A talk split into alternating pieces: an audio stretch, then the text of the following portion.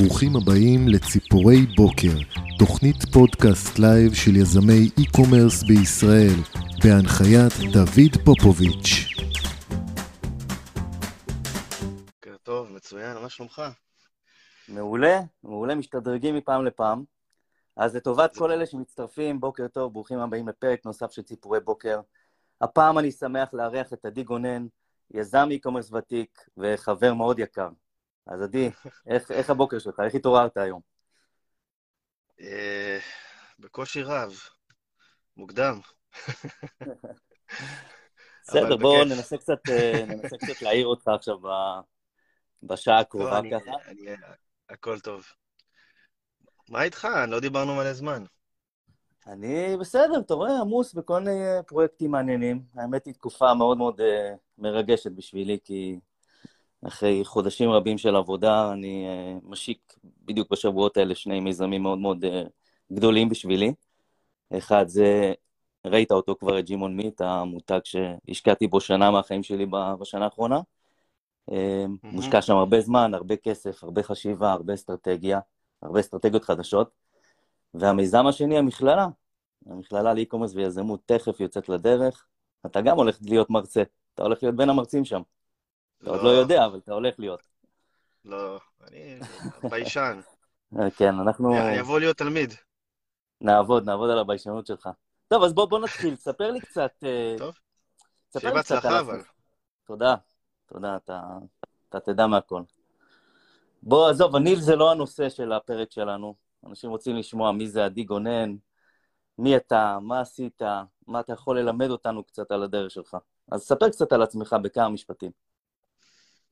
טוב, אני סך הכל אה, יהודי פשוט, שנקלע לעולם הזה בטעות. וב-2008 החלטתי שאני נהיה עצמאי, מנסה להיות עצמאי, ומתחיל אה, לנסות אה, להקים עסק באי-ביי, והמטרה שלי הייתה בהתחלה רק להרוויח 5,000 שקל בחודש, כדי לכסות את עלות המחיה שלי אז. זה קצת מצחיק כשמדברים על זה היום. אה, וזה היה סוג של חלום, וזה היה מאוד קשה גם.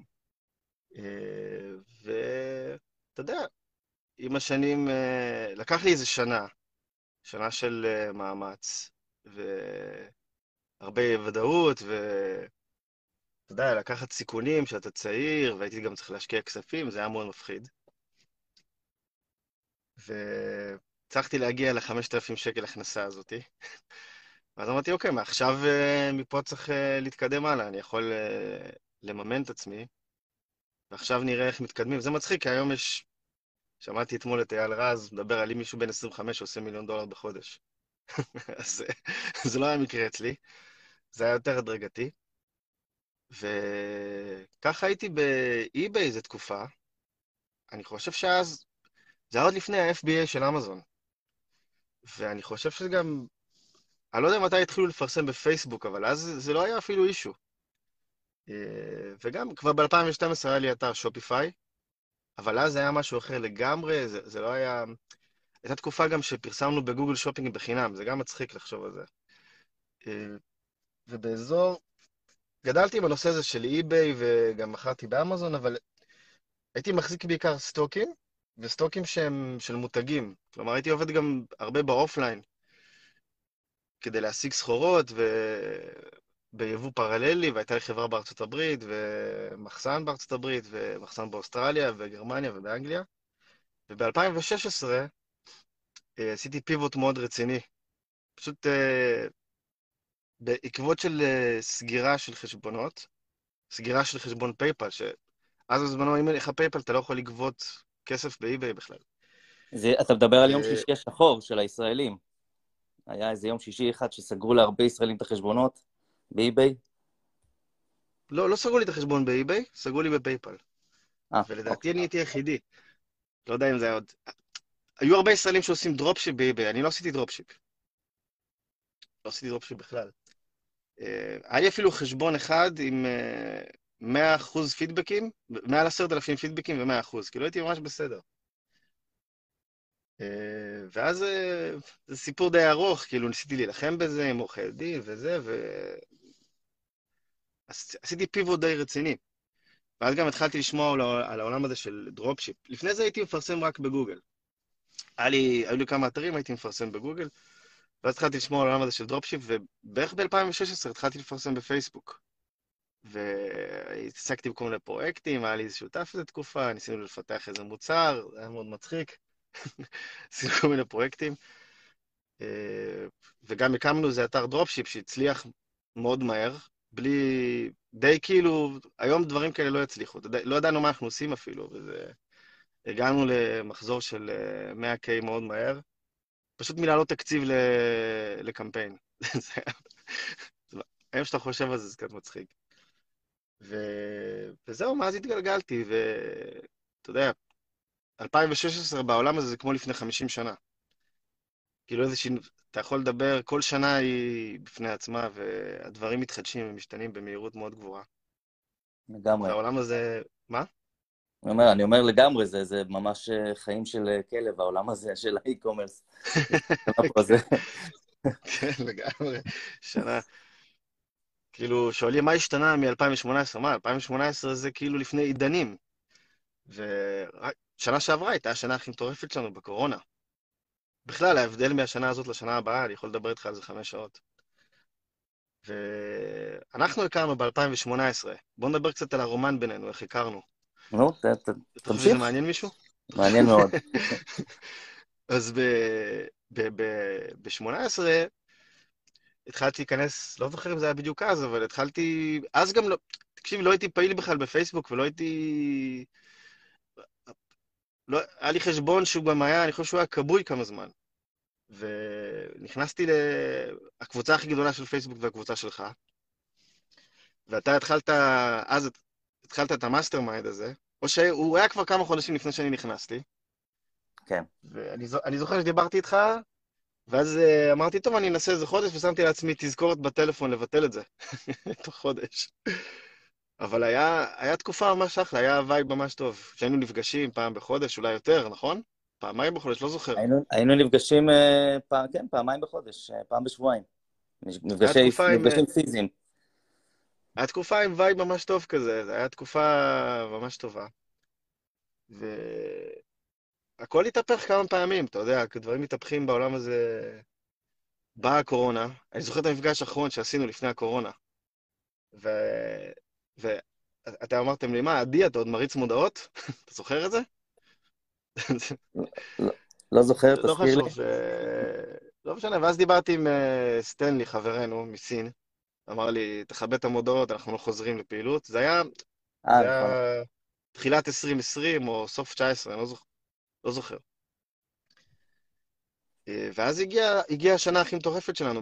זו שנה שאני חושב שזו שנה, באמת, שהיה בה הכי קל להקים עסק ב e-commerce ולעשות scale. בניגוד לכל התחזיות, שאם אתה זוכר את השיחה שלנו, שהיא גם מוקלטת ומתועדת, והייתה, זה היה כבר במרץ, בדיוק, בדיוק סין חזרו לעבוד,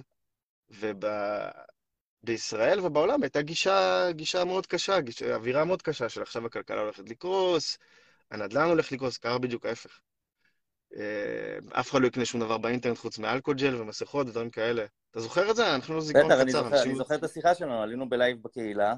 אני כן. צפיתי שחורות בנושא הלוגיסטיקה והמשלוחים, ואמרתי שיהיה מאוד מאוד קשה בפן הזה של המשלוחים. ואתה דווקא היית מאוד אופטימי, אמרת, אני לא יודע, המוצרים שלי מגיעים מסין לארצות הברית בשבעה, עשרה ימים.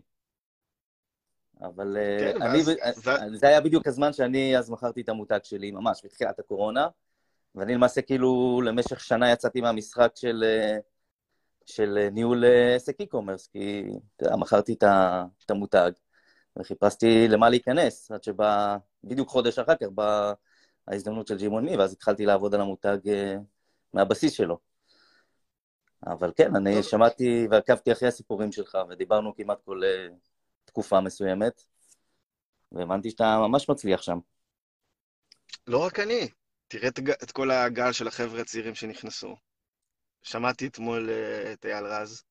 תודה אגב על הפרגון אייל, והשיחה הייתה מאוד מעניינת. והוא, אתה יודע, הוא מספר לך על החבר'ה שהעולם הזה שייך לצעירים, אנחנו כבר uh, זקנים, דוד. וכל החבר'ה הצעירים שנכנסו, ופתאום מפגיזים סכומים כמו מטורפים, אתה יודע. וזה באמת מה שקרה. עכשיו, מן הסתם שהדברים מתחילים להיות יותר קשים, שאגב, גם השנה הזאת הייתה טובה, אני, אני מרגיש רק עכשיו שהדברים איכשהו טיפה מתחילים להאט, שאנחנו כבר בסוף 21. אז מן הסתם שהדברים מתחילים להיות יותר קשים, וזה קצת חלק מהאלה שרכבו על הגל, אה, ועכשיו הדברים נהיים יותר קשים, ואני יכול, יכול להסביר לך איך אני חווה את זה עם כל השינוי של העדכון של ה-iOS והכל. אז זה קצת אה, צמצם וקצת אה, קצת מהאלה שרכבו על הגל הזה, זה ידולל קצת. אבל בהחלט הייתה שנה מטורפת. תשמע, אני מסתכל אחורה על סטטיסטיקות משנה שעברה, אני רואה שיש לי חודשים עם ROAS של חמש. בשבילי זה מטורף. אני מצטער שלא עשיתי יותר scale ממה שעשיתי. ועשיתי scale, וזה באמת בשבילי הייתה שנה מאוד מאוד טובה. גם השנה. בשבילי זו הייתה קפיצת אה, מדרגה משמעותית. אז בוא, בוא נשמע בדברים... בוא רגע, אני עוצר אותך פה, ותכף אני רוצה להיכנס איתך לעומק על תובנות שלמדת בשנה האחרונה, ודברים חדשים שלמדת שאתה יכול לשתף אותנו ברמת, ה... ברמת הידע החדש שיש לך עכשיו, מסקיילים מאוד גדולים שעשית, ואני מכיר קצת על קצה המזלג מה שעשית. לפני זה, תן לי רגע לשאול אותך שתי שאלות, שנכיר עוד קצת מי זה עדי גונן. אמ, קודם כל, למי שלא מכיר, הוא, אה, הוא בקהילה שלנו המון שנים, ממש מההתחלה, ואחת לכמה זמן הוא מפציע עם איזה פוסט, שהפוסט האחרון שלך השבוע עשה, יצא ממש ויראלי. אנחנו גם ניגע בחלקים בפוסט שלך, וככה אני אכוון אותך בקצת יותר מדויק, שלא נתפזר, אה, על, על דברים שנגעת בהם ונגעו באנשים. אה, לפני זה שנייה, רגע אחד, כי זאת שאלת must ask לכל אחד שאני אה, מראיין פה. ספר לי על שגרת הבוקר שלך. אה, אין לי שגרת בוקר מטורפת יותר מדי, אתה יודע, אני, יש לי ילדים קטנים וצריך לקום ולארגן אותם, לטייל עם הכלבה. לא משהו. פעם, לפני הקורונה הייתי עושה הרבה יותר ספורט. עכשיו אני מנסה להתמיד פעמיים בשבוע, וזה... זה הדבר היחידי אולי שהיה קבוע בבוקר שלי, לפעמים. איזה... אין לי שגרת בוקר מעניינת. מה? יש לך תחביבים מסוימים שאתה עושה במהלך היום? מצליח לשלב יחד עם העשייה האינסופית הזאת דברים שעושים לך טוב בלב? תראה, אני יכול לדבר איתך רק על התחביבים שלי איזה שעה עכשיו, אם אתה רוצה. ונהפוך את זה לפודקאסט אחר. אבל כן, אני חושב שזה מאוד חשוב, אתה יודע, לגוף ולנפש. אה, במיוחד, אני חושב שאתה צריך לתחזק את עצמך מנטלית אם אתה נמצא בעיסוק מסוג כזה. אה, כן, אני מאוד אוהב... אה, תשמע, אני לא ספורטאי גדול, אף פעם לא הייתי טוב בספורט, אבל אני מאוד אוהב, מאוד אוהב לעשות ספורט. אה, ריצות, אגרוף. אני מאוד אוהב מוזיקה, נגן בגיטרה מאז שאני ילד. אני יכול להעסיק את עצמי בכל מיני דברים. כאילו, אין לי בעיה עכשיו לצאת לפנסיה, אני אהיה עסוק כל הזמן. מדהים. כן. טוב, אני רוצה רגע... משהו... אני לא טייס. טייס אתה לא. בסדר, אבל יש, יש עוד לאן לשאוף. אולי יום אחד. בוא רגע נדבר על אה, נושא של mindset, אה, שאתה מדבר עליו המון, וגם הזכרת את זה בתוך ה... בפוסט שלך השבוע, ומי שלא קרא את הפוסט של עדי, אני... רוצו ליזמי eCommerce ותקראו את הפוסט שלו. עד עכשיו צפו בו איזה קצת יותר מחמשת אלפים איש. וואו, אה, אה יש לך את כן. הנתונים האלה, נכון? כן, יש לי את הנתוני צפייה.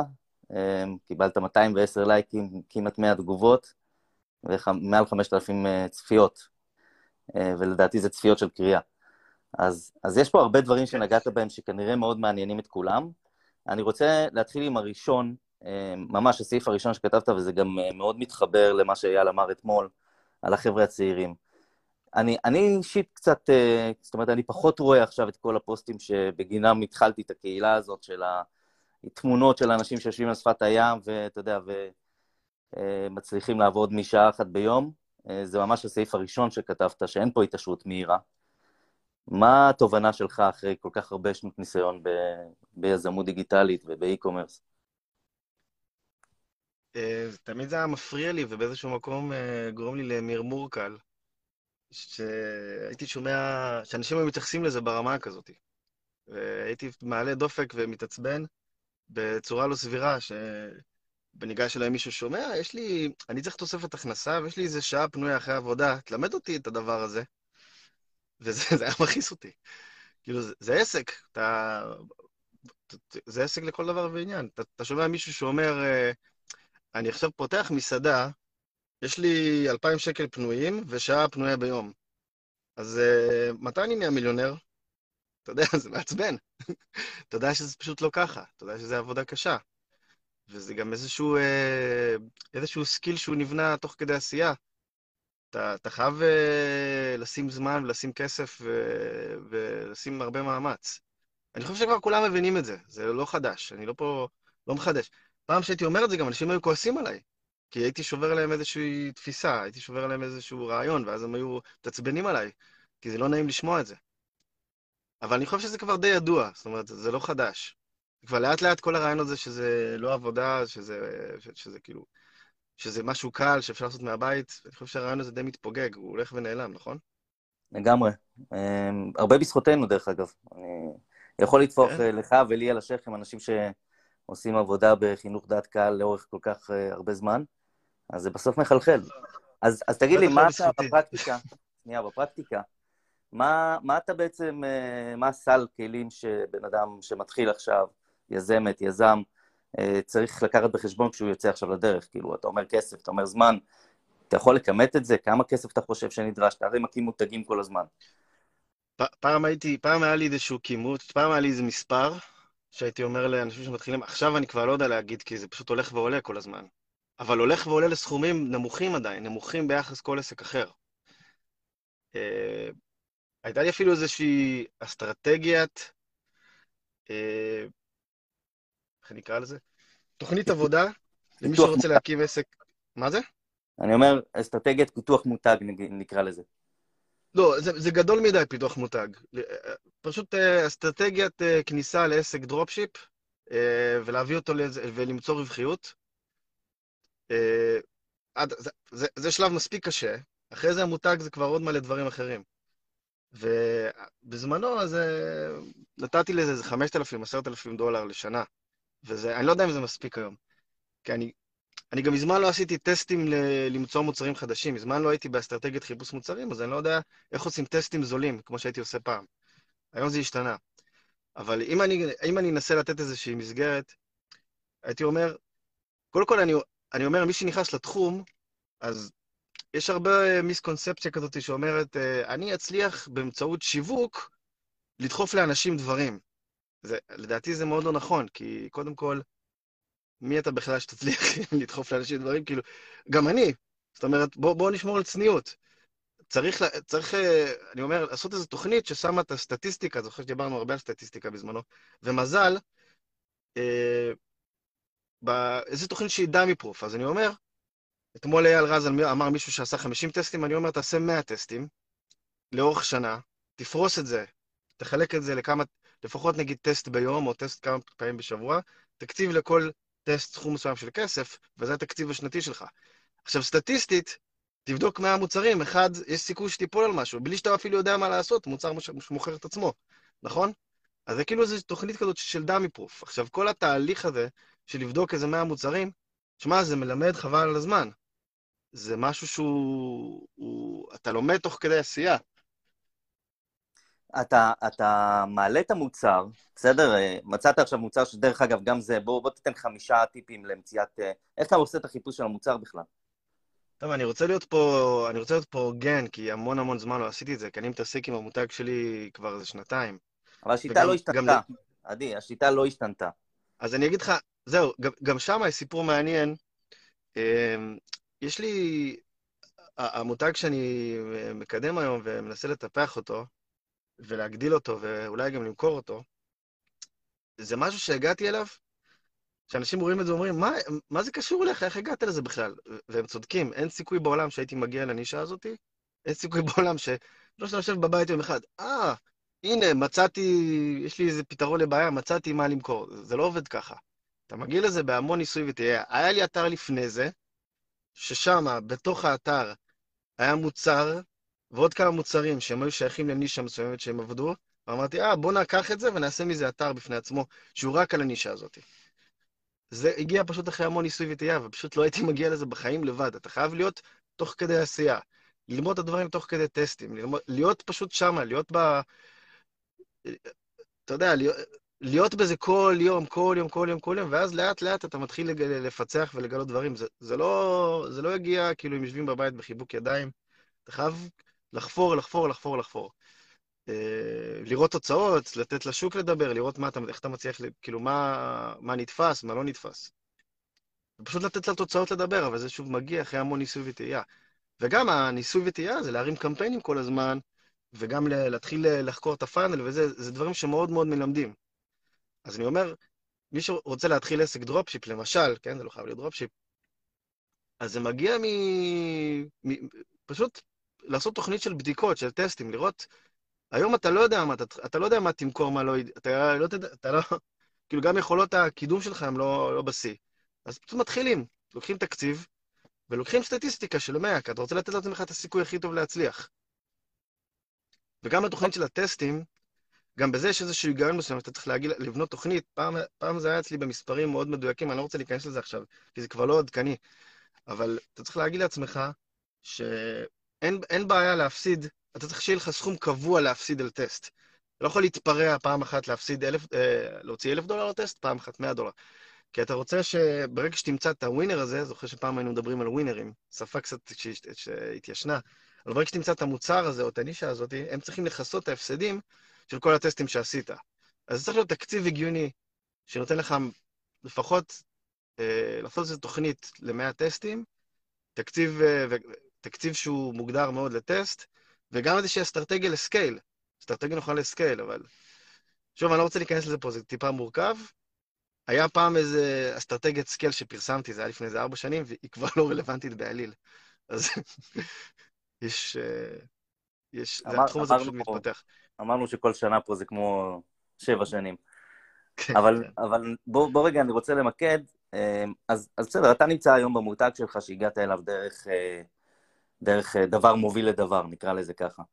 ו, ו, אבל יש אנשים שרוצים עכשיו להתחיל, אתה יודע, יש לנו מעל 17 אלף איש, אנשים בקהילה, תכף 18 חוגגים, ואני יודע שהרבה מהם, אה, הרוב המוחלט, זה, זה אנשים שמסתכלים מהצד על e-commerce, ובסוף הם לא עושים אותו, אה, או שהם עושים אותו, אבל לא בצורה נכונה.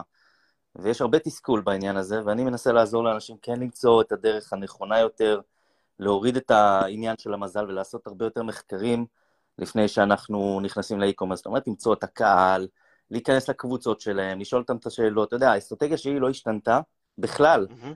מאז 2017. אה, אותה אסטרטגיה שאיתה בניתי את וולפסטאפ ולימדתי את, את, את, את מתן ו, ועוד חברים שהגיעו לסקיילים מאוד גבוהים, זה, זה פשוט אותה עבודה. אה, היא מורידה קצת את, ה, את, ה, את הנושא של המזל ואת הנושא של הטסטים, היא יותר ממוקדת הבנה.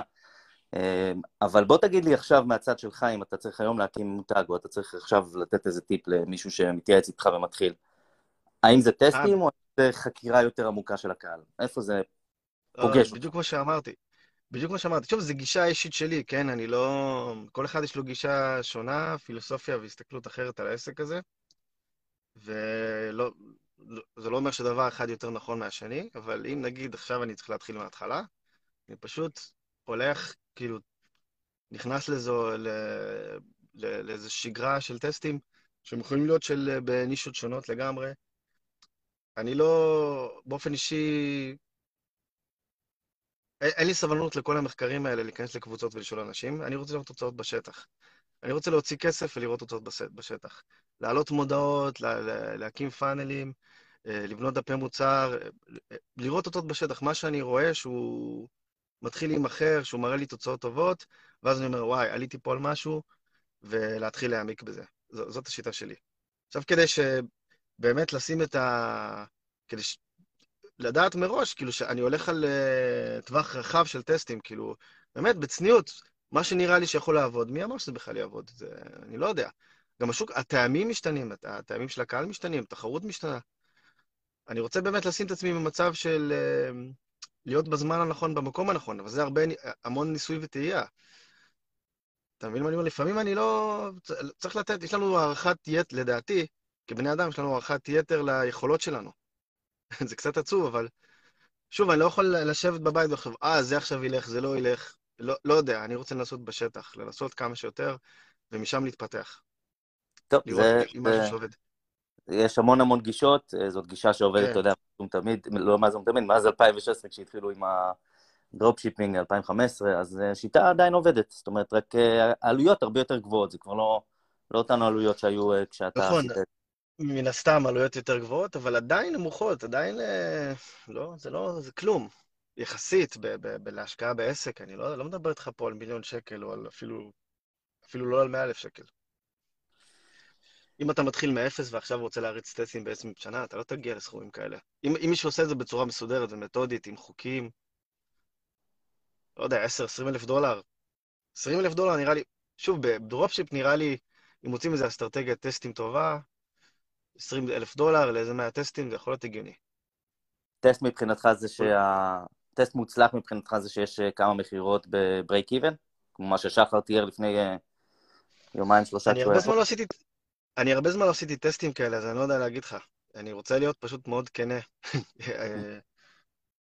מעל אוקיי, אז בוא, בוא שנתיים או יותר, רגע, אבל... בוא אה, נדבר על הדברים, אבל- על הדברים העדכניים. בוא רגע נדבר על אבל הדברים כן, העדכניים. תחשוב גם רגע, גם שחלק מהטסטים, אתה מקבל, מקבל, הזמ- אתה מקבל מכירות שמכסות את העלות. זה לא שאתה שורף את הכסף הזה. פה ושם כן. נכנסות הזמנות, אולי זה אתה ברייק איבן, אולי בהפסד קטן, אבל זה לא שהפסדת את הכסף הזה. טוב, אז אני אקח אותך למקום שאתה כן יכול לדבר עליו, ואני מקווה שאתה תפתח כמה שיותר, כי אתה בן אדם מאוד סגור ומופנם, אתה לא אוהב אה, לחשוף יותר מדי, אבל מצאת את המוצר הזה, אה, שמסביבו בנית מותג. אתה יכול לתאר רגע את התהליך שהיה מהרגע שהבנת שיש לך פה ביד איזה מוצר שהקהל שלך אוהב? מה עשית? אה, אני אספר לך גם את הסיפור מסגרת, שהיינו במאסטרמן באילת. זה מוצר ש... תראה, היה לי אתר שהוא כזה כללי, ו... וגם, וגם באתר הזה היה כמה נישות, והאתר הזה הצליח, אבל הוא הצליח במיוחד שעליתי על המוצר בנישה הספציפית הזאת. ואז אה, האתר עדי, הזה... אתה יכול, עדי, אני עוצר אותך, אתה יכול אה, להגיד איזה נישה? כאילו, באיזה תחום אנחנו מדברים? אופנה? אה, אנחנו מדברים על אה, אופנה. מדברים על אוקיי. אופנה. על אופנה בנישה מאוד ספציפית, שהיא די מיוחדת, אתה לא רואה את זה בחנויות, זה לא POD. אה, זה, זה משהו, אה, זה משהו מגניב כזה, יותר לצעירים. אה, סוג של אה, בגד או משהו. סוג כן. של בגד מגניב. הייתי אומר סוג של נישה אפילו. זה סוג של נישה באופנה. טוב, לי, לי קשה, אתה יודע, עם הסודיות הגדולה, אני באופן אישי, אני לא, ההפך מהסודיות. אם היית אומר את השם של הנישה, היינו ככה, הראש היה מתחיל להיפתח. לא, בלי להגיד מה המוצר. מוצר... אין אה, בעיה, זה, לא, זה בסדר, זה, זה אופנה. קודם כל אופנה זה הנישה, וזה קשור לאיזה משהו ב- בתחום ה street, streetwear. אוקיי, streetwear, מעולה, דייקת כן. אותה, כן. כן, כן, בכיף. אז אה, מה שקרה, אה, ה feedback score שלי, או ה page score, נפל, אתה זוכר את זה? אנחנו. מדברים על אה, תחילת 2019, אה, עושים לי איזושהי השעיה לחשבון. יום לפ... זה בדיוק יום לפני שיש את ה mastermind באילת, אנחנו יוצאים אליו, אה, ושם היה לי זמן לחשוב, אמרתי, בוא ניקח את זה, נעשה אתר. גם אז היינו משתמשים בכל מיני שיטות טיפה יותר אה, אגרסיביות, כמו אה, counter. מי משתמש היום ב counter? אתה זוכר את זה? מה זה, אני זוכר את זה. גם כולנו היינו משתמשים בזה. ב... ב... והיינו בגלגל המזל הזה. והיינו. משתמשים ב... כן, והיינו משתמשים ב... היינו עושים flow של אימיילים, סיקוונסים כאלה של abandoned checkout, דברים מאוד אגרסיביים, ששולחים לך מלא אימיילים, להוציא ממך כסף. נגיד, עשית abandoned checkout, אז ישר אימיילים עם הנחות. אה, כל מיני דברים כאלה שהופכים את ה... אמרתי, עכשיו אני רוצה לעשות אתר. גם upsell ים אגרסיביים, היה לי גם upsell ים מאוד אגרסיביים. upsell ים גם של, אה, אה, של one click upsell, של עזרא, וכל מיני כן. דברים כאלה. אה, אמרתי, אני רוצה לעשות אתר שנראה פשוט כמו brand, שנראה fine. זה פשוט נראה, זה נראה, אתה מגיע, זה נראה פשוט fine, זה נראה באמת...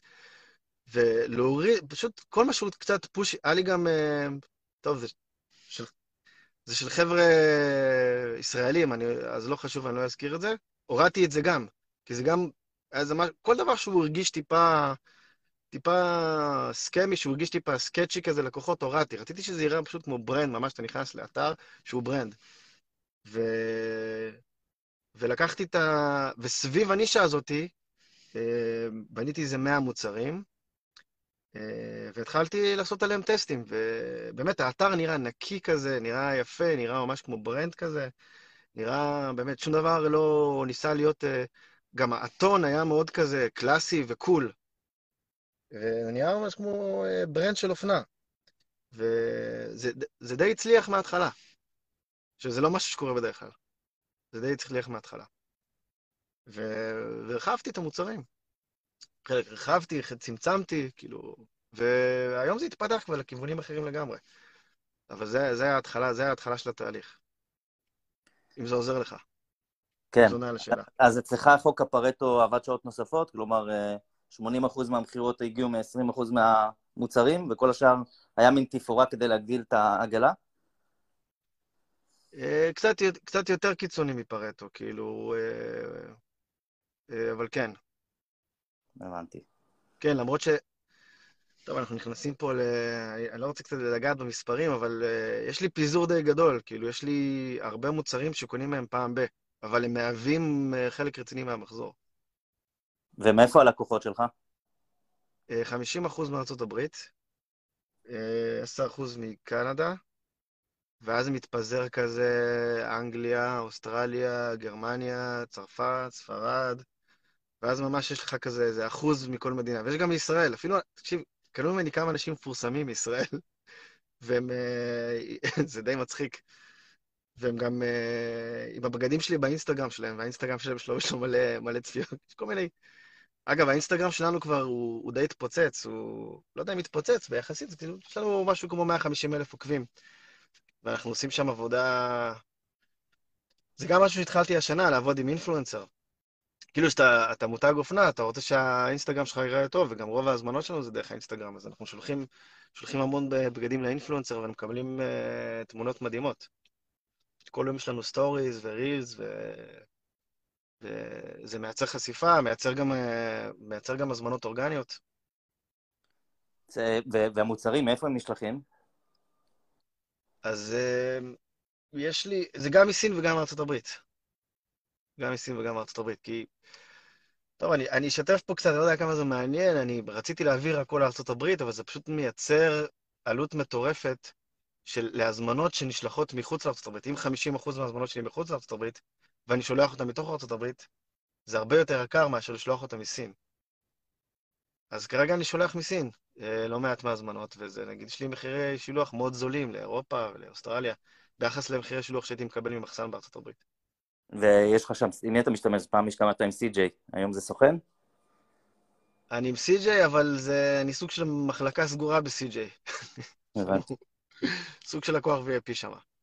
אבל uh, אני לא רוצה לעשות גם endorsement ל-CJ פה, אני איתם ביחסי אהבה שנאה כבר כמה שנים. אני, בין, יש תקופות טובות איתם ויש תקופות פחות. אז הם בעצם מלקטים לך את, ה, את המוצרים, הם גם עושים לך את המיתוג, לוגו, יש לך בלייבלים, את הלוגו שלך. אז זהו, אז, אז, אז אה, כן, אז רוב המוצרים כבר זה מוצרים שאנחנו אה, מייצרים, שזה מגיע כבר עם קסטומיזציה שלנו, ועם שינויים שעשינו למוצרים כדי לייצר ייחודיות. ויש מוצרים שנמכרים פעם ב, אז כן, זה מגיע בדרופשיפ, אבל אז במחסן, הם שמים לייבל, הם שמים תגית כזאת, הם אורזים את זה באריזה שלנו. מעולה. אז ממש אה, כאילו זה נראה כמו brand. רק ש... לא. איך אתה מתמודד עם זמני האספקה? עוד לא מאה אחוז. מה? מה זה? איך אתה, איך אתה מתמודד עם זמני האספקה, עם המשלוחים שמגיעים מסין לארה"ב? זה לא מהווה בעיה? זה הדבר האחרון שיש לי בעיה איתו באופן מפתיע. גם, שוב, גם חלק מהסחורה נשלחת מארצות הברית. גם יש לי מחסן, יש, אני עובד גם עם המחסן של CG שם וגם עם המחסן שלי. ו, ויש לנו גם מחסן שהוא גם להחזרות, וככה אנחנו מקבלים שם גם סחורה. אז, אה, אז משם זה מוציא סחורה כאילו ללקוחות חדשים. וגם הרבה, לקוח, הרבה לקוחות מארצות הברית מקבלים את המוצר מארצות הברית, וגם חלק באמת מקבלים מסין, אבל זה באופן מפתיע אף פעם לא היה לי בעיה עם זמני שילוח. זה קטע ו... מעניין. מה עם, אה, מה עם מידות? הרי מדברים פה על מידות, אה, איך אתה מתמודד עם מידות סיניות, אמריקאיות, איך אתה מציג ב... ממיר...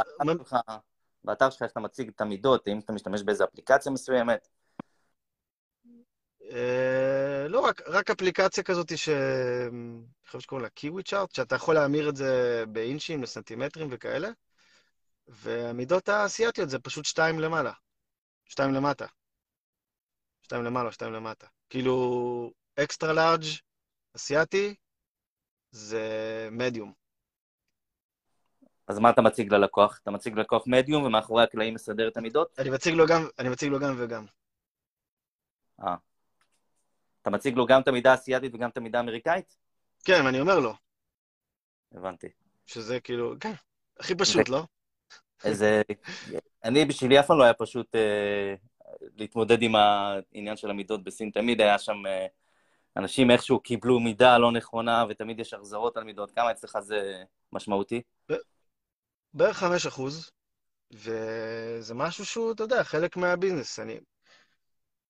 הצלחנו להתמודד עם זה, אני... אולי אפשר לשפר, אולי אפשר לשנות, אה, לצמצם את זה, אבל אה, חיים עם זה.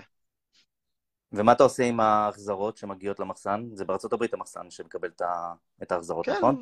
אז, אז יש לי שם בחור אה, מקסים, שגם הפניתי אחת מהקבוצת mastermind אליו, והוא מטפל בזה מאוד יפה, הוא גם מגהץ, מסדר, אורז את זה יפה, ושם את זה ב stock. יפה, אז נשמע שיש לך סיסטם. מה מבחינת עובדים? איך זה, איך זה מנוהל אצלך, צוות עובדים? אז uh, יש uh, שלוש מהפיליפינים שהם uh, שירות לקוחות בלבד. Uh, יש לנו... Uh, אני אומר לנו, כי אשתי עובדת איתי במשרה מלאה. מקבלת משכורת מהחברה. היא בנתה את האתר. בסוף, לא? היא בנתה את האתר. נכון, היא גם בנתה את האתר, אבל עכשיו, בשנה... כבר שנה היא עובדת איתי במשרה מלאה. איזה כיף. אה, עכשיו היא בטח תשמע, אז היא אחלה, זאת הכי... סתם, היא, היא עושה המון דברים, היא גם אה, היא יודעת הרבה דברים שאני לא יודע, כמו עיצוב וקוד. היא- אני חושב שהיא אה, על הלייפסטייל, אני לא מכיר אותה אישית, אבל מכל הסיפורים שלך, השיחות שלנו, היא אחראית על הלייפסטייל של המותג, נכון? מה זה אומר אחראית על הלייפסטייל, אגב? מה הכוונה? היא- היא זאתי שיודעת איך לבקש מה influencer את התמונה הנכונה, באיזה זווית להיות. אה, תכף ניגע גם באיך אתה עושה תמונות סטודיו והכל, ש- אבל... מי? שאני אני, אני זה שאני האוטוריטה הסופית, שאני אומר, זה תופס, זה לא תופס. אוקיי. כי, יש לי כבר, זה בא אינטואיטיבית, אתה יודע, זה יתפוס, זה לא יתפוס, זה, זה נראה טוב, זה לא נראה טוב. אני זה האחרון שמאשר. אוקיי, או שיש איזו תמונה שזה לאינפלואנסר ואני אומר, מה העליתם את זה? זה נראה לא טוב, זה עושה, זה עושה לא טוב למותג, זה לא קשור. מה זה התמונה הזאת? אני- מחזיר? אותך לצוות, אני מחזיר אותך לצוות. אה, אמרת, יש לך כן. שלושה אנשים שירות לקוחות, מה עוד יש לך? אז יש את... אה, אז כמובן אנחנו שניים שמנהלים את העסק, ויש לנו אינפלואנסרית שעובדת איתנו ב... לא אינפלואנס, סליחה. אה, היא פרילנסרית, אבל זה כמעט משרה מלאה. לא משרה מלאה, היא לא משרה מלאה, אבל היא קבועה כבר איזה שנה. אה, מה, הפנים של... יש פרילנסרים שאנחנו לוקחים כאילו פעם, יש איזה צוות אה, קופי שעובד איתנו עכשיו. הוא עובד איתנו על, אה, עושים מחדש את כל הדפי מוצר, קפשנים לאינסטגרם, אה, עשינו כל מיני תכנים באתר שצריך לחדש, ל-about us ודברים כאילו ש... אה, זה צוות של... אה, האמת שעכשיו אנחנו מחליפים אותם. אה, אתה יודע, פה, פה לקחתי sourcing agent בתור, אה, אתה יודע, אה, פרילנס, היה לנו גם אה, תוכניתן, היה לנו גם מעצב תקופה, למודעות, לטסטים. כמה מעצבים שעבדנו איתם, אתה יודע, להוציא איזשהו line של מודעות שרץ כל הזמן, שמכניסים את הטסטים של קריאטיב חדשים לאיזשהו system שרץ כל הזמן. איך, מבחינת... שנייה רגע, אני רוצה להבין משהו. אמרת שיש לך את ה... אה, איך קוראים לה? פרילנסרית. מה, היא הפנים של המותג? היא... היא- לא, לא, לא, היא, היא, היא בעצם התפקיד שלה, זה לאתר אה, אינפלואנסרים. אה, או, מנהלת... או מיקרו-אינפלואנסרים. זה מה שהיא עושה. והיא היא כאילו, היא כבר אה, תופרת את כל הדבר הזה בלופ של... של כבר שולחת להם את המוצרים, מוודא שהם קיבלו. היא, היא מדברת גם עם הצוות של הפיליפינים, להוציא להם את ההזמנה. היא כאילו, היא סוגרת את זה מולם. כן. עכשיו יש כאלה, ש... יש כאלה שעכשיו גם מקבלים כסף, אז יודע, היא, היא עושה את כל, ה... את כל הניהול, ממש מנהלת את, ה... את כל הדבר הזה. האינפלואנסרים שלך מקבלים אה, לינקים של אפילייט, נהנים מהאחוזים מהמכירות, משהו? כלום. אה? מקבלים... אה, לא, אני, אני אסביר לך. אז, אז האסטרטגיה, של, האסטרטגיה שלנו בהתחלה הייתה פשוט לקבל כמה שיותר uh, תכנים. זאת אומרת, אתה רוצה להציג יוד- תכנים, אתה מתכוון ל-UGC. גם. UGC, אבל גם, תשמע, אתה פשוט מקבל אנשים, אז יש אנשים שקודם כל נראים טוב, אה, חצי דוגמנים או דוגמנים, שיודעים לעשות תמונות מגניבות, במיקומים מסוימים, עם styling מגניב שאפילו לא חשבנו עליהם, שחשבנו עליו. כאילו פתאום אנשים לקחו את הבגדים האלה למקומות, עשו שילובים, שמו דברים שאתה לא חשבת עליהם. ואנחנו משתמשים בזה, בתור, כל הם מפרסמים את זה אצלה, אצלהם, באינסטגרם, ומציעים קופון של מקסימום 10%. אנחנו מקבלים מזה הזמנות, אבל לא הרבה. ואנחנו משתמשים בזה פשוט אצלנו. אנחנו, הופכים, אנחנו מקבלים את התכנים האלה ועושים מהם פשוט כאילו חוויה של אינסטגרם. אתה נכנס ואתה מקבל אה, reel ים וסרטונים ומלא פוזות שונות ו styling, זה פשוט נראה מגניב. איך נראה, חכה רגע, איך נראה אה, מודעה, אה, מודעה שאתם מוציאים, creative, ה creative שלכם כולל תמונות כאלה של אנשים אמיתיים? אז זהו, הקריאייטיב של המודעות ומה שהאינסטגרם מוציאים, זה שני דברים שונים לגמרי. הקריאייטיב של המודעה, התפקיד שלה זה למכור את הלינק לאתר. וזה לא שאתה בא וגולל באיזשהו קטלוג ומסתכל לראות את הבגדים, אתה צריך... מודעה יש לה תפקיד שונה, היא צריכה לתפוס את התשומת לב של הבן אדם. היא צריכה להיות uh, מאוד לעניין, מאוד חדה. אז, אז זה שונה. בסדר, אז איך אתה מודעה בונה, לפעמים זה... אני שואל אותך איך אתה בונה את הקריאייטיב, כאילו מה צריך להיות בתוך הקריאייטיב? יש אלמנטים מסוימים שאתה... אז שאתה- כן, אז, אז, יש, יש, כמה סוג, יש כמה סוגים של קריאייטיבים שעבדו. יש קודם כל אה, לקחת, נגיד, מוצר מוביל, ופשוט אה, להציג אותו בצורה פשוטה אה, וטובה, נגיד על רקע של אווירה, או... זוכר של, של מובמנט, החבר'ה של השעונים, היה להם פשוט מודעה אחת ששמה שמה רק את השעון ומאחורה איזה יער. סתם דוגמה. אז אה, משהו בסגנון הזה, אבל אתה יודע, הרבה פעמים מחליפים, מנסים המון תמונות והמון רקעים שונים. אה, style שני של קריאטיבים זה לקחת אה, כמה תמונות, כאילו לשבץ אותם בתוך אה, מודעה. כאילו תמונה אחת קלוז-אפ, תמונה אחת מרחוק, תמונה אחת עם דוגמן, זאת אומרת לעשות איזשהו שילוב של המוצר, שרואים אותו בכמה זוויות, כמה זוויות, פשוט להעביר את, ה, את ה vibe של המותג עם uh, משהו אווירתי שמתאים, עם איזה רקע או איזה, או משהו שהוא, איזו תמונה שהיא, שהיא פשוט, uh, היא מעבירה את ה essence של המותג, את, ה, את מה שאנחנו רוצים להעביר, את מה שאנחנו מנסים למכור. תמונת, זה נקרא תמונת לייפסטייל. זה, זה ההגדרה המקצועית תמונת. לייפסטייל, כן. לא יודע איך אתה, כאילו מה ההגדרה של זה, תמונת לייפסטייל אני מגדיר פשוט של influencer, לא, שהוא נגיד נמצא באיזה מקום מגניב, אבל לא, זה, זה, סתם אני אתן לך דוגמה מה זה תמונת לייפסטייל. אה, התיק שלי שאני עכשיו מוכר, אה, נמצא כן. כזה ב front, וברקע רואים מישהו עושה מתח אה, בחוץ בפארק. זה, זה תמונת כן. לייפסטייל. בעצם ממחישה כן. את השימושיות של המוצר, ב, ב, בזמן אמת, כאילו ב, במציאות. כן, רק שאצלך יש איזה משהו שימושי יותר, יש לי איזה יותר איזשהו vibe, איזושהי תחושה שאתה רוצה להעביר, אז אתה תשתמש ב images שמתאימים, כן. כן. אז אה, תשמע, אין סוף לדברים שאתה יכול לעשות ולווריאציות שאתה יכול לעשות, ואתה כל הזמן צריך חדשים. אני, אני חושב ש... ואתה בטח, אה, בוא נשמע את דעתך, אה, אני חושב שהיום מותגים שרוצים באמת לבדל את עצמם ב, ב, ב, עולה- בזירה של פייסבוק, הם חייבים כל הזמן להיות על קריאיטיבים, זאת אומרת כל הזמן לשנות את הקריאיטיבים, להביא משהו חדש. אתה, אתה גורם למצב שהקהל נהיה אפאתי ברגע שאתה נשאר עם אותה מודעה לאורך זמן, ואני רואה את זה בכל המותגים הגדולים שאני עוקב אחריהם, אתה יודע, אתה מכיר את המותגים שאני עוקב אחריהם, הם כל הזמן משנים קריאיטיבים, ובשנה האחרונה, מה שאני יודע זה שהקריאיטיבים שלהם הפכו להיות ממש UGC, כלומר, עזוב אווירה, עזוב לייפסטייל, תן לי תמונה של הלקוח שלי לובש את הבגד, של הלקוח שלי משתמש במוצר, אפילו אם היא נראית קצת מטושטשת וזה, מבחינתם זה הכי אותנטי. וזה עובד. כן, אני, אני, אני מסכים, אבל um, אין חוקים, כי לכל אחד יעבוד משהו אחר. Um, לי למשל לא עובדים טוב וידאוים, והוצאתי 4,500 דולר על uh, שני וידאוים שעשיתי עם חברה שנקראת ווילינג מדיה. חלק מכירים, זה לא עבד. אולי הרבה, הם עשו יותר, לא חשוב, לא, זה לא לא עובד לי עבד. וידאוים, כמה שאני מנסה. לא לא. גם, אם אני עושה... מה?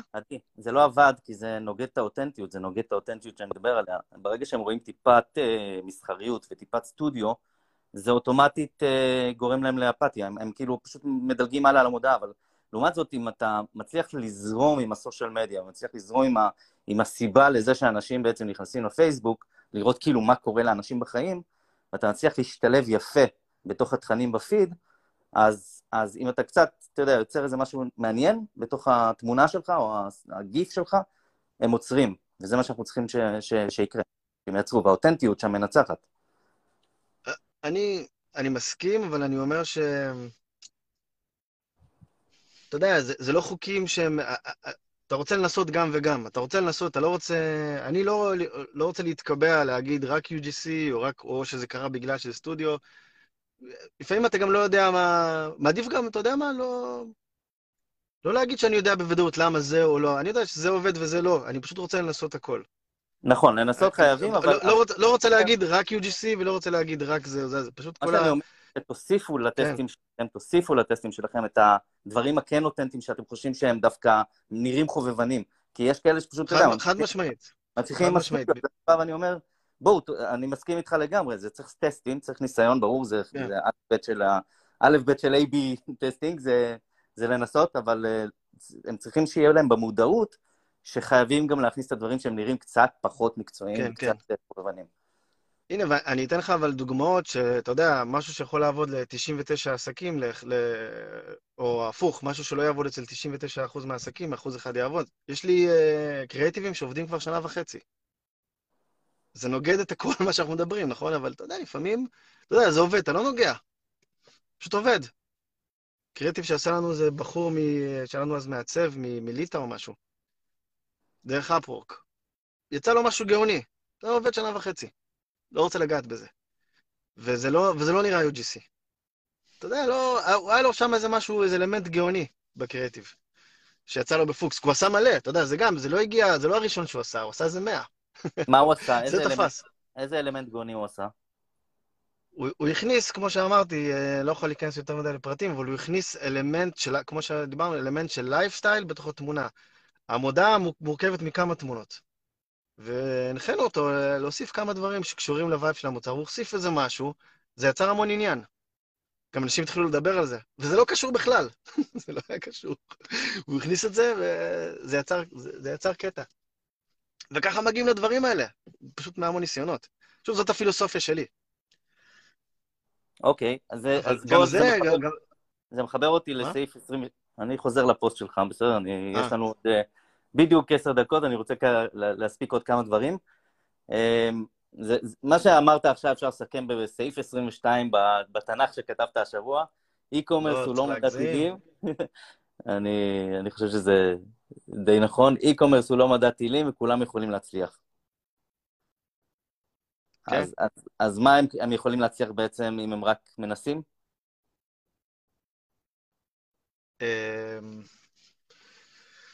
מנסים, אבל מנסים, נותנים לעצמם את כל ההזדמנויות להצליח.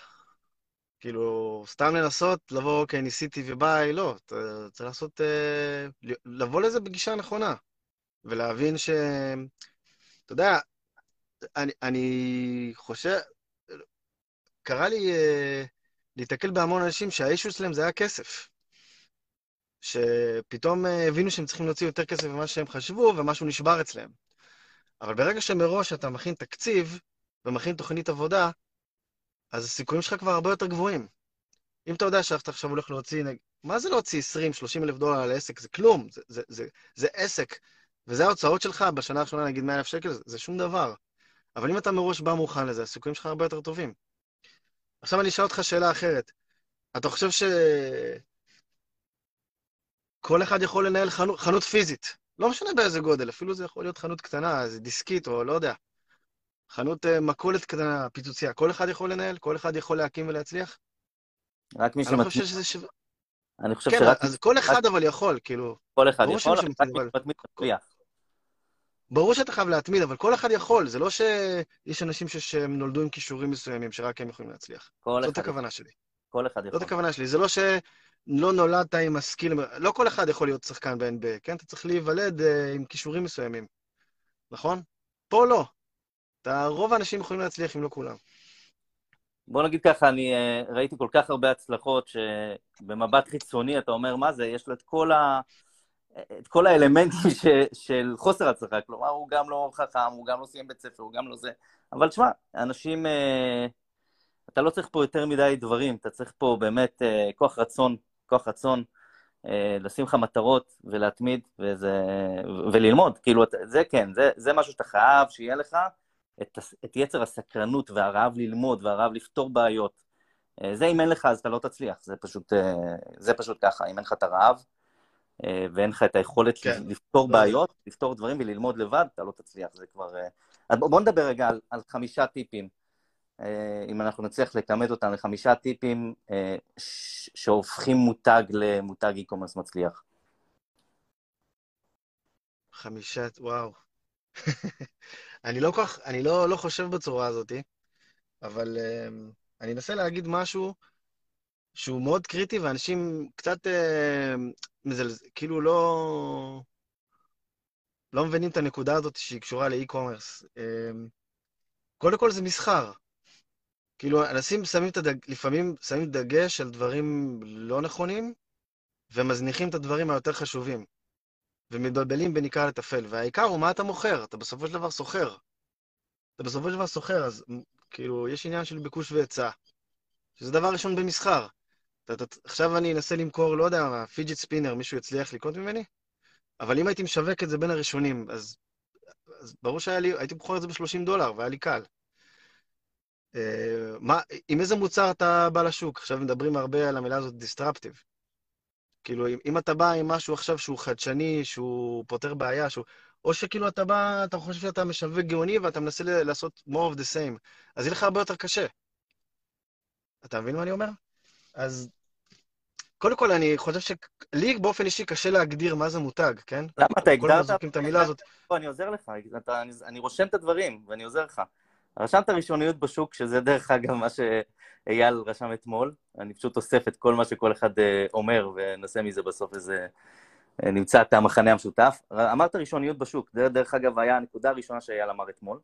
אחר כך אמרת מוצר מיוחד, כלומר איזשהו משהו מבודל, בסדר? המוצר שלך צריך להיות מבודל, שאנשים רוצים אותו, גם שמוצר, בוא נקרא לזה מוצר נצרך, אוקיי? מוצר שיש לו צורך, אה, או שהוא נותן איזה תוכן או ערך. מה, מה הדבר השלישי? אמ, שוב, אני לא, אני לא חושב בסעיפים כאלה, וקשה לי... מאתגר אותך. עוד מוקדמת בבוקר. אבל נגיד, אני, אני, אתן, אני אתן דוגמה. אה, בואו נעשה קצת name dropping למותגים, לא עשינו את זה מספיק. אמ, נגיד, בתחום האופנה יש טישרטים. עכשיו, אני לא הייתי נכנס לטישרט, כאילו זה מאוד מאוד קשה. מה, מה אתה כבר יכול לעשות על, על, בטישרט? אבל הייתה חברה שקמה, לא יודע, לא יודע מתי הם קמו, אבל הם הצליחו בענק. Grunt אה, Style, מכיר אותם? לא. הם okay. עושים טישרטים, עם, הם, הם מדברים לנישה של veterans uh, ופטריוטים בארצות הברית. עכשיו, יש פה רגש. הם מדברים על... ה... כנס לאתר, תראה את העיצובים שלהם, את הטקסטים שלהם, הכל כזה מאוד אמריקאי כזה, מאוד פטריוטי, חבר'ה עם זקן, אוהבים נשקים ובירות. ודייג, אתה יודע, אתה יכול לאפיין אותם די בקלות, והם עלו על הנישה הזאת, לדעתי הם היו בין הראשונים. זה מתחבר ממש לרגש. אם הייתי בארצות הברית, ראיתי אנשים ברחוב עם החולצות שלהם. זה חברה, זה חברת e-commerce. עכשיו, הם הגיעו, הם הגיעו באיזשהו שלב שהם התחילו לפרסם בטלוויזיה אמריקאית, ולא רואים את המוצר שלהם בכלל, בכל הפרסומת. פרסומת 30 שניות או משהו כזה, תסתכל ב... תמצא, תצא בגוגל, תחפש את הפרסומות שלהם, לא רואים את המוצר בכלל, זה מדובר רק על רגש. כאילו זה גם מאוד, אה, זה גם, גם אה, זה מתנקז לאיזשהו צד במפה הפוליטית בארצות הברית, ויש שם המון עוצמה, המון רגש, אתה מבין? וזה יושב על זה. אז אתה יודע, הם, הם מצאו את הדבר הזה, ובעיניי הם היו בין הראשונים, או, או הראשונים שעשו את זה, והם הצליחו בענק, הם עשו את זה גם מצוין. אז, אז זו אוקיי. דוגמה, זה כאילו סתם, סתם טישרטים, קיצור מצחיק, לא הייתי בחיים מנסה, אבל נגיד אם את הנישה שאתה יכול לדבר עליה בצורה כזאת, לעשות את זה בצורה איכותית, אז יש לך משהו. אז אני אקרא לזה נישה, נישה עם בשר, נישה שאתה יכול לעבוד בה, נישה שאתה יכול לעורר את האנשים לאיזשהו, להניע אותם לאיזשהו רגש מסוים. יש להם תשוקה, נישה עם תשוקה, נכון? אפשר לקרוא לזה פשנט ניש. הנישה הספציפית הזאת היא ממש פשן, כן. כן. ספציפית. פשוט okay. צריך אוקיי. לחשוב, תשמע, זה מגיע גם בקטע של אינטואיציה, שאתה מבין עם השנים מה יכול לעבוד ומה לא. כאילו, קשה לך להסביר את זה במילים, אבל אתה כבר רואה, אתה רואה מה יכול לעבוד ומה לא. מה, מה, בוא, מתחיל... נתקדם, בוא נתקדם לסעיף 4, אה, אולי שירות לקוחות, או איזה חוויית, אמרת מקודם אתר שנראה טוב, כמה אתה נותן אה. חשיבות לאתר? אז, אז, אז בואו נפרק את זה לכמה גורמים. שירות לקוחות, תראה, אם, למי שמתחיל, גם יש פה הרבה מיסקונספציה, כי מי שמתחיל אומר, אתה תצליח אם אין לך שירות לקוחות טוב, אבל זה לא בעיה לתת שירות לקוחות טוב. כאילו, אתה גם לא צריך עכשיו לעשות uh, שירות לקוחות של אמזון או זאפוס. שירות לקוחות, סבבה, שלא, שלא, שלא יישרף לך עמוד בתור התחלה. זה לא, זה לא אישו ש... שבעיה, זה, יש לך פה איזה רף שאתה צריך לעמוד בו בתור התחלה, אוקיי? אתה לא חייב להיות מושלם. אבל אתר וחוויית לקוח זה דברים שונים. כאילו, אם אתה רוצה... תראה, ה holy grail של e-commerce זה פשוט לקבל traffic, אה, לקבל traffic מפה לאוזן או מאנשים שחוזרים, ולא לשלם על acquisition. אתה מסכים איתי? מאוד. ככה בונים את המותג. יפה. אז אם אתה רוצה שדבר כזה יקרה, אתה צריך לעשות חוויה של, חוויה של לקוח, שכאילו תשאיר איזשהו וואו. עכשיו, החוויה הזאת צריכה להיות בכל מגע, בכל נקודת מגע שיש לך, אתה החל מהמודעה, בדף נחיתה, תקשורת באימיילים, הקבלה של המוצר וכן הלאה. זה כבר משהו הרבה יותר מסובך והרבה יותר קשה, ולדעתי ו... צריך להתחיל לעבוד עליו אחרי שמצאנו את הנישה, אחרי שמצאנו משהו עובד. כאילו אם אתה מתחיל מזה, אתה צריך הרבה הרבה... זה כבר שיטה אחרת של עבודה, אתה צריך הרבה יותר כסף והרבה יותר ביצים. כאילו, קודם כל להוכיח שיש את הנישה, אתה צריך כאילו ממש לדעת, להוכיח שהנישה הזאת עובדת והמוצרים האלה עובדים לאורך זמן ויש שם מספיק בשר. אם אתה רוצה להתחיל, זאת אומרת, לחשוב מאפס כבר איך אתה... וגם אתה צריך צוות בשביל הדבר הזה, זה לא... זה לא משהו שבן אדם אחד יכול לבוא ולעשות. טוב, אני, אני מסכם איתך את הארבע נקודות הראשונות, בינתיים תחשוב על הנקודה האחרונה. אמרתי, שאלתי אותך מה, חמיש, מה חמשת הטיפים להפוך למותג e-commerce מצליח, אמרת ראשוניות בשוק, מוצר מעניין, נישה עם תשוקה, חוויית לקוח.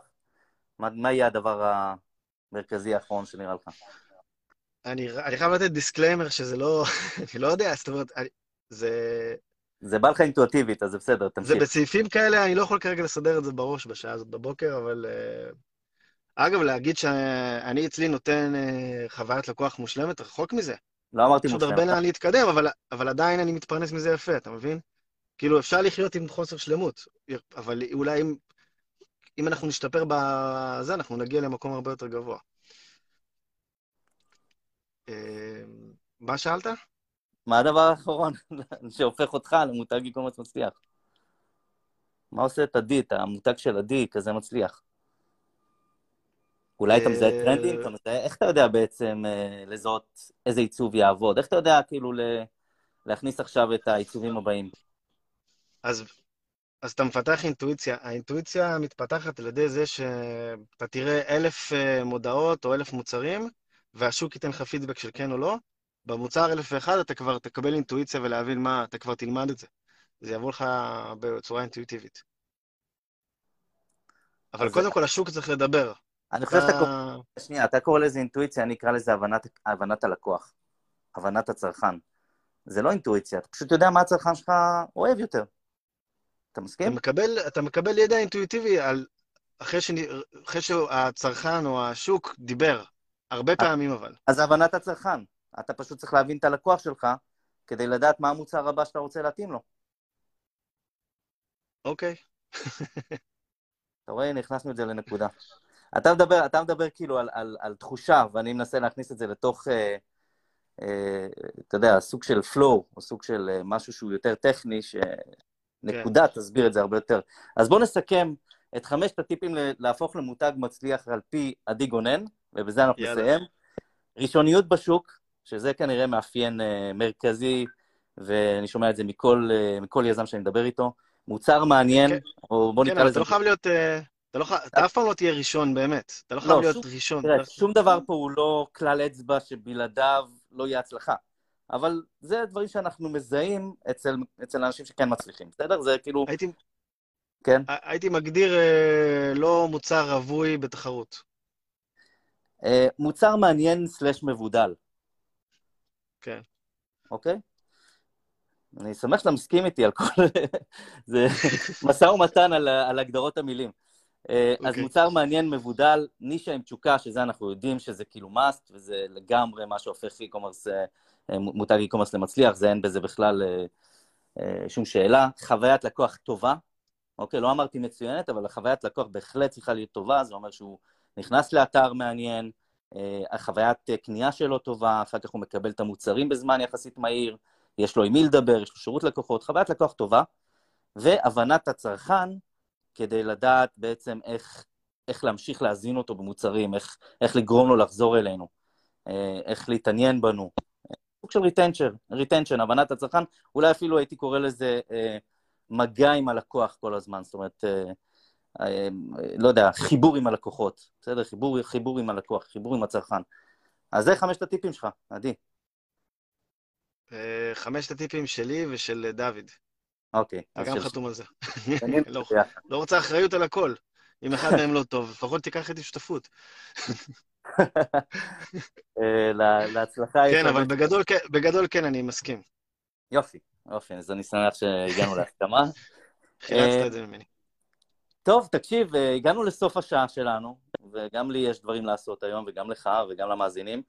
אז אני רוצה להודות לך על הזמן שהקדשת, והצלחתי, האמת, אני מרגיש באופן אישי שהצלחתי להוציא ממך קצת, למרות אתה בן אדם מאוד מופנם, מאוד סגור, לא משחרר הרבה מידע, אני, שם, אני מאמין שהמאזינים שמו לב, אה, אבל... אבל כן, הצלחנו- אתה חושב? כן, כן, אתה, אתה, צריך, אתה לא צריך אותי, אתה צריך מישהו שיעבוד איתך בפן הפסיכולוגי. לפתוח אותך קצת לעולם. אני חושב שאתה יודע, יש לך כל כך הרבה לתת, יש לך כל כך הרבה ידע, ואין מה לחשוש. תקשיב, מה, יכול לקרות? מישהו יעתיק לגמרי את המוצר שלך, מישהו לגמרי יעתיק את הפאנלים שלך, אני חושב שבסוף יש הרבה יותר מה להרוויח מלהעניק ולתת את הידע, מאשר לשמור אותו אצלנו, ובכלל, אתה יודע, אני מאמין מאוד בקרמה, ו... והדברים האלה חוזרים בחזרה, ו... אה, וזה עושה טוב לעולם. וחוץ מזה שאתה, זה האחריות שלך והאחריות שלי לעזור לדור היזמים החדש אה, להיכנס אה, בצורה יותר חלקה לעולם הזה, זה גם יעזור לבנות e-commerce ברמה קצת יותר גבוהה מאשר כל הילדים שנכנסים ל dropshipping ובסוף אה, פוגעים בנו במודעות. זה אני מאמין שלי. הילדים האלה בסוף אה, מלמדים את כולנו. נכון, נכון, הם מלמדים את כולם, בשביל זה אני אומר, בשביל כל, כל, כל, קודם כל, כל הכבוד שהילדים מלמדים. יש ילדים שאשכרה באמת משתפים ידע, אצלם העניין, העניין של לסגור את המידע הוא עוד קצת, אה, אתה יודע, הם, הם עוד קצת בקטע של לסגור את המידע, הם עוד לא מבינים כמה זה מעניק כשאתה משתף, אבל אה, גם לזה, זה, גם לזה נגיע. אה, מילות סיכום שלך? אה, היה כיף, תמיד כיף לדבר על הנושא. תודה שהזמנת אותי לבמה המכובדת הזאת. אז תודה שהסכמת להגיע ולהתעורר בכזאת שעה מוקדמת, ומאחל לך אחלה יום, והמון בהצלחה. גם לך ולכל מי שמאזין. תודה, שיהיה יום טוב. המון הצלחה, יום טוב. ביי ביי.